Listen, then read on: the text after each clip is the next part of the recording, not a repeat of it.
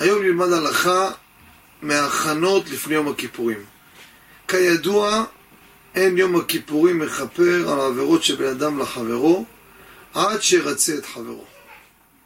בדיני הריצוי יש סימן שלם בשולחן ערוך בכל מיני מקרים, כיצד לרצות, כמה פעמים צריכים לנסות לפייס. אני רוצה לגוע על פרט אחד שהוא מאוד מצוי. אנשים רבים לפני יום כיפור מתקשרים לכולם, פוגשים את כולם, הכל בסדר, מחילה, מחילה, הכל בסדר. האם הצורה הזו מספיקה, אפילו שהשני אמר כן, כן, כן.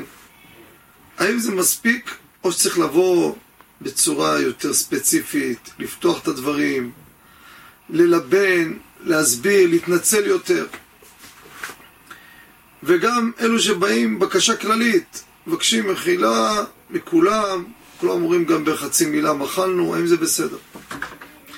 הלכה למעשה, הדבר הזה, השיטה הזו, הפשוטה והקלילה הזו, מועילה אך ורק לפגיעות קלות.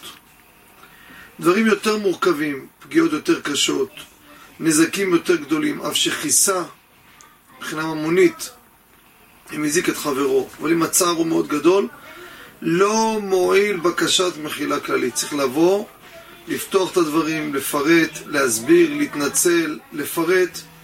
רק בדרך זו המחילה מועילה. בפרט שהרבה פעמים האדם אומר כן, כן, כי כבר רואים, כל כך אתה מזלזל שאתה בא ואומר סליחה, סליחה, סליחה.